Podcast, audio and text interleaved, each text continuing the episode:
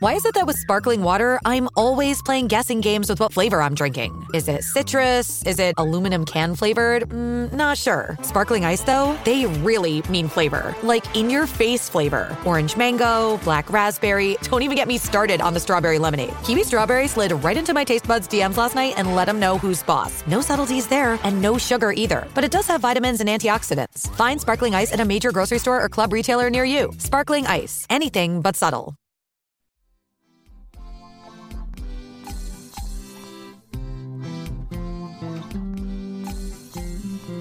Welcome to Baldhead Bible Podcast, making the Bible come to life, featuring the expository preaching of Dr. John Katzian.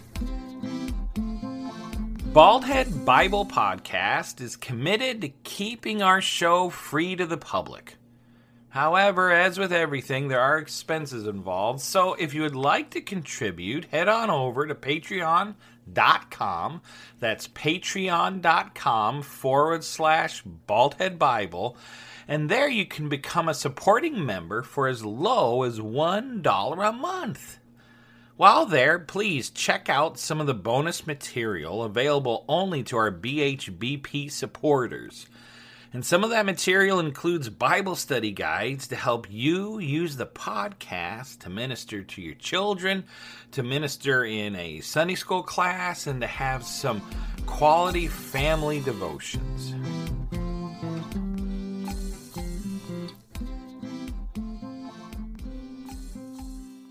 Today's story is one of those odd stories.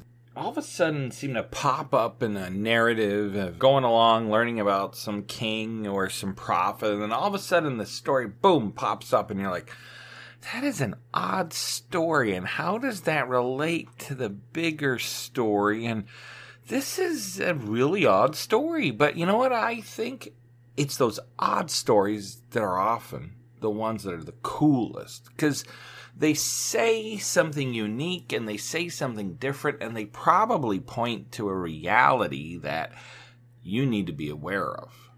And yeah, sometimes we as modern day people don't know what to do with this story because it doesn't fit our conception of right and wrong, or we're Christians and we understand this and that from the New Testament. Remember, this is the Old Testament. This is before Jesus, and this is before many of the things that we see and understand today through the lens of the New Testament, and we try to put it back on the Old Testament, and we shouldn't, right? And many of those unique stories, you're like, wow, how does that fit? I don't get it. Well, this is one of those stories for me that I don't get until I take it in the Old Testament context. What's that old story that I don't get? Well, it involves a lion, it involves a prophet, and it involves lying. See, Jeroboam was starting a bad religion, right? He ultimately was following another God, and he may have feigned following Yahweh, but he wasn't really. Yahweh had laid out specifically this is how you worship me. He laid it out in the Torah, the people knew it. He laid it out in the commandments of the law, and the people knew it. And even during Jeroboam's reign, people would stream from northern Israel down to southern Israel to worship at the tabernacle, to worship Yahweh in the true way. And many people rejected Jeroboam's new religion, but many people accepted it as well. And here in 1 Kings chapter 13, Jeroboam is sacrificing at the altar that he's built in Bethel to another god. And he's worshiping in his way and he thinks he's doing great. Well, in walks a man of God from Judah. That's all we know. He was a man of God from the southern part of Israel called Judah. And this man of God, of course, was still worshiping the one true God Yahweh, and he comes with a prophecy against Jeroboam given to him by the one, the only true God Yahweh.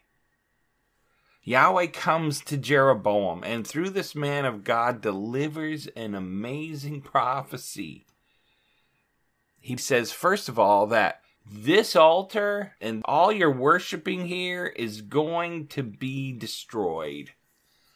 And then he says, it's going to be destroyed by a man named Josiah.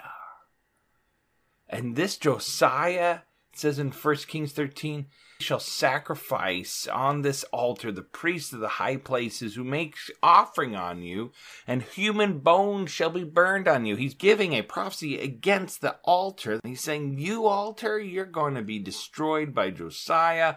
And in fact, the bones of the prophets that worship this false God is going to be burned on you, altar and he's going to destroy your priests. And then he says, This is going to be the sign that this altar that you're worshiping on right now is going to be split in two or torn apart, and the ashes are going to be poured out on the ground. That is what is going to happen. Now, he names Josiah. Josiah. And, the amazing thing about that is that Josiah, as a king, doesn't show up for another 290 years. Think about that. This prophet, this man of God, is prophesying, saying a king named Josiah, who will not show up for another 290 years, is going to destroy this altar and your religion, Jeroboam. And then he says, the sign that this prophecy is going to come true is right now this altar will be torn apart, will be split. And all of a sudden, I don't know how it looks. Maybe it's just flash of lightning, altar split. Maybe all the nails come out of the altar, split. Maybe because it's probably built out of clay and rock and that sort of thing, the rock just splits. Well, Jeroboam is mad, and he, it says, holds out his hand and he says, Seize him. Seize this man of God. Take him. He's holding out his hand. He's stretching it out. Seize him.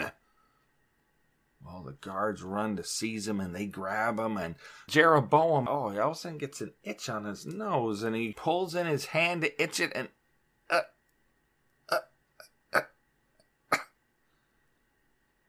pull in his hand to itch his nose because his hand that he stretched out against this man of God is just withered and dried up and is hard and stiff and he cannot move it. He's good with the other hand. But this hand, bonk, bonk, it's just sticking straight out. You know, he can't pull it back. it's withered. And Jeroboam falls to his knees and he cries out, Please, oh man of God, who he just arrested, right? Man of God, please call to. And this is interesting. He says, Call to your God. Call to the Lord your God. Just a couple months earlier, Jeroboam was calling Yahweh his God. But now he says, Hey, man of God, call to your God, please, and have him heal my hand. Please have him heal my hand. So the man of God comes over to him and he calls upon Yahweh. And Yahweh heals his hand. He's able to pull it to his body, and his hand is no longer withered. And Jeroboam's like, thank you. Thank you. Now, again, why that doesn't draw him right back to Yahweh? Why is Yahweh so gracious? We have a God who is beyond comprehension, but we have a God who is kind and loving. He shows grace to Jeroboam, and Jeroboam totally ignores it. Instead, Jeroboam says, Oh, thank you. Oh, prophet, come to my house. Please come to my house today and, and I'll feed you and we'll party and we'll celebrate. And it's important here. The man of God says, No, I will not go with you because it's been commanded to me by the word of Yahweh that I should not go to your house to eat bread or drink water with you. I, I, shall not do any of that. That is the command of the Lord. Instead, I shall return. So, the prophet turns around, leaves the destroyed altar and the healed and restored Jeroboam starts to head south. He delivered his prophecy. There is going to come a king, Josiah, 290 years in the future. That prophecy comes true. But the sign that that prophecy is going to happen is boom, this altar is split and the ashes are poured out. And this nameless man of God heads home. Well, there was another prophet, this old prophet, and he was living in Bethel in northern Israel. And he is a prophet of Yahweh. And he hears about this young prophet who just did this miraculous thing at the altar of their new religion to this other God. Now, why this old prophet is there is this old prophet caught up in the apostasy that Jeroboam is all about? Well, it sort of seems like it because the old prophet finds out about it because his sons come to him. Now, his sons were probably prophets too, and they were probably worshiping with Jeroboam there at the altar at, at this made up religion. And they come and tell their dad that, hey, this young prophet just did such and such. Well, this old prophet. Again, this is where the story gets confusing because this old prophet gets mad and he does something evil. He sends one of his sons to go after this young prophet. And one of his sons finds this young man of God sitting under an oak, probably on his way home taking his sandwich there, you know, good old peanut butter and jelly sandwich, taking a break. Because it's hard times riding a donkey all the way back and forth. The old prophet's sons find him and they say, Hey, come home with us and eat bread. Come home with us. My dad, the old prophet, really wants to talk with you. What's happening in the prophet world? What's what's the new ideas? What's the new things? Like an old carpenter wants to talk to a new carpenter. An old plumber wants to talk to a new plumber. Hey, what's the new ideas? What's happening? And the new prophet says to the old prophet's sons, I can't come. Because I was told to make this prophecy and then to go home and not to stop to eat or to drink with anyone. Well, this is where the story gets confusing. Because the old prophet basically instructed his sons to lie to this new prophet. And he says to his sons, if he says he can't come, say, Well, I am a prophet of Yahweh. An angel that he sent spoke to me, saying, Bring him back with you that he may eat bread and drink water. Come on. No, what you heard from the word of the Lord was wrong. I had an angel from Yahweh come talk to me saying, You should come back and eat bread and drink water with me. Well, the young prophet sits there and thinks, God told me not to go back. But then this guy says he had an angel. That's impressive. From Yahweh. You know, I am sort of tired and sick of this peanut butter and jelly sandwich I'm eating here. I don't know. And he's an old prophet. He knows better. All right, yeah, I'll come. Yep, yep, I'll come. And he saddles his donkey and he heads back and he eats with the old prophet, telling him about the new ways and sharing stories. Well, as they're eating at the old prophet's house, the word of Yahweh comes to the old prophet. He was a prophet of Yahweh. I think he was apostatizing, which is a big word for starting to follow other gods. I think this was a bad man, but the word of the Lord came to him. And this old prophet gets a word of the Lord while he's celebrating with this new prophet. And this old prophet turns and says, because you disobeyed the word of the Lord and have not kept my command, which I commanded you. I told you not to go back to eat. I told you to come straight home. But because you've done this, your body shall not come to the tombs of your fathers. You can imagine the man of God drops his roasted lamb, plunk, clatters on the platter. And I wonder if he just silently stands up, took a drink, one last drink, gets on his donkey, and leaves. And this new prophet is riding home when all of a sudden, out of nowhere, a lion leaps forth, probably grabs onto the back of the donkey. The donkey he's on, hee haw, hee haw. Well, he doesn't actually kill the donkey. He grabs the donkey and maybe pulls the donkey down and but the lion then pounces on the young prophet and mauls him to death. And the lion just stands there looking at the body of the new prophet. And then the donkey just stood there by the prophet. And the body of the prophet's in the middle of the road, and the donkey is standing by the body of the prophet. And then the lion doesn't completely devour the man or the donkey, but the lion is also pacing back and forth and standing by the body of this new prophet.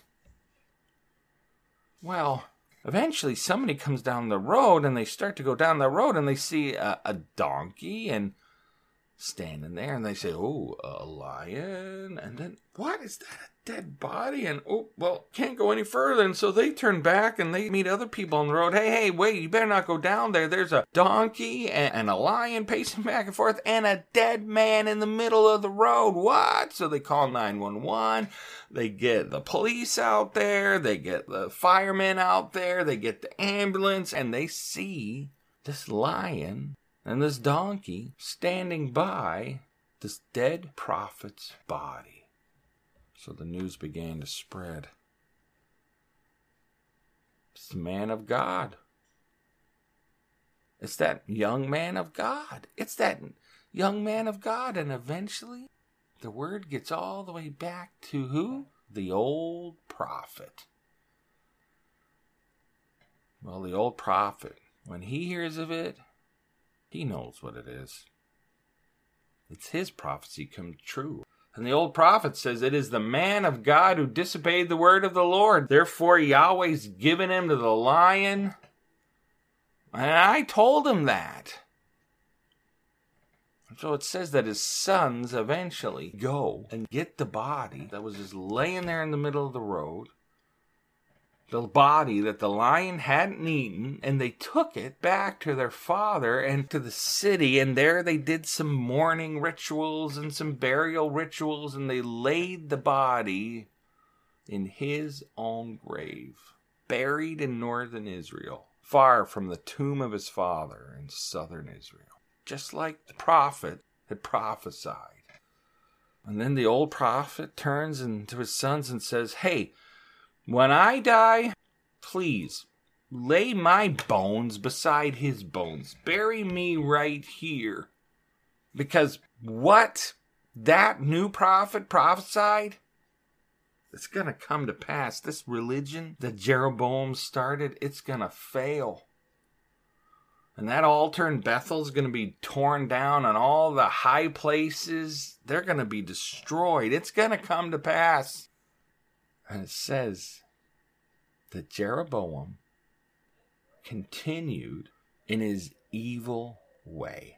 I mean, that's literally what it says. Jeroboam did not turn from his evil way, but made priests for the high places again from among all the people. Any who would, he ordained to the priests of the high places, and this became a sin. Jeroboam was given a chance to repent. Jeroboam was given a chance to stop and to say, hey, you're right. This miracle of the torn altar is a sign that this guy named Josiah, 290 years from now, though he doesn't know the time, is going to come and destroy all this. Jeroboam was given this chance. He was given a sign. He could have repented. But instead, Jeroboam did not change his evil ways just kept on doing it. He even saw that his hand was withered right there from God. He saw the power and the majesty and the judgment of Yahweh, and Jeroboam just continued on in his evil, evil ways. And this is where it gets confusing because Jeroboam is the bad guy here, right? The old prophet is the bad guy here. The new prophet is the one who came and told him the prophecy from Yahweh. But here, the old prophet, he gets away with it, right? It seems. And, the old prophet got the new prophet to fail because he lied to him. How does this fit in the flow of the story? How does this make sense of the God we know? I think it makes sense in this way. This story demonstrates this one truth. Listen to the voice of God and live. Listen to the voice of people and die. I mean, that's what one author wrote, and I'm borrowing from him directly because I think it's a great way to say it. Listen to the voice of God and live. Listen to the voice of people and die. That's what happened here. When that new prophet listened to Yahweh and obeyed him completely, he listened to the voice of God and he lived. If he had continued to do that, things would have been great. But the story illustrates he listened to the voice of man. And yes, this man said, I heard from Yahweh. In fact, I had an angel come and tell me that is true and this is true. You've got to listen to me, listen to me. And the young man, this new prophet, he should have said, unless it's from God Himself, how do I know this man isn't lying? How do I know he hasn't made up this whole story? I listen to this prophet who says he's speaking for God, but unless I hear from God directly, I need to listen to the voice of God and live. And he should have rejected him, but instead, he listened to the voice of this prophet. He didn't check it with God. He didn't run it through God. No, he just listened to man and he died. And Jeroboam, remember last week we started to see Jeroboam pursue other gods. We started to see Jeroboam build this other religion, these false idols. Well, Jeroboam, if you listen to the voice of God, you're going to live. But if you're going to listen to the voice of people, you are going to die. And Jeroboam was listening to the northern Israelites the people of those tribes who say, We want things done our way. We want a little bit of this religion and a little bit of that religion. Please, let's put them all together. And he was listening to himself and his counselors. He was not listening to the voice of God.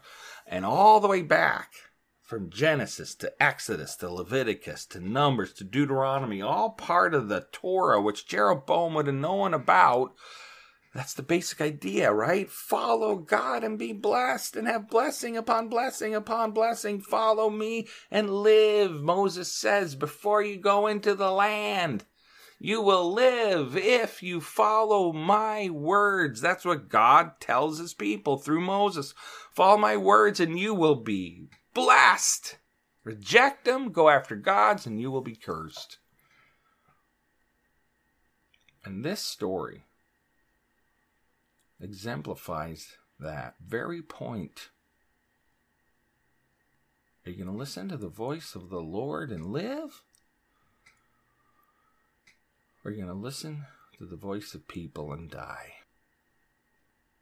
Even when, you know, like this new prophet, he's trying to do the right thing, right? But at the crucial moment, he stops listening to Yahweh and just gives in and starts listening to men. He should have stopped and asked Yahweh, Is this what you want? Why didn't he ask Yahweh? Yahweh was speaking to him directly. Why didn't he ask him? And I hope today that you're running everything that people tell you through your biblical worldview lens, through Scripture. Is this truly from the Lord? Because as a Christian, you want to listen to the voice of Jesus and live. You want to listen to his word. You want to, he's given you a Bible, Genesis through Revelation, and we can decide and discern is this good, is this bad by taking it to scripture and not just listening to the voice of men.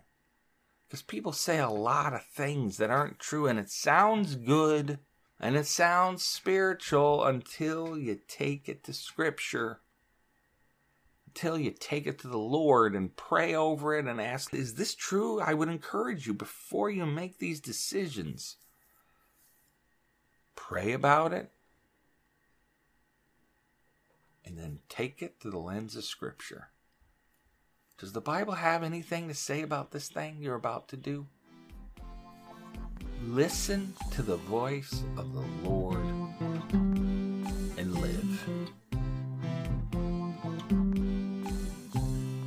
Thank you for listening to Baldhead Bible Podcast. If you have any questions or comments, we would love to hear from you. You can comment on our Facebook page or email us at baldheadbible at gmail.com. If you would like to support this podcast, please check out our Patreon page at www.patreon.com slash baldheadbible. Baldhead Bible Podcast, making the Bible come to life. New episodes added every week.